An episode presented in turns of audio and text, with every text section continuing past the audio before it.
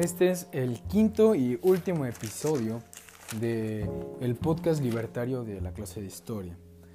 El podcast se llama Consumación de lucha por la independencia de México. El 27 de septiembre de 1827, el ejército trigarante entró triunfante a la Ciudad de México.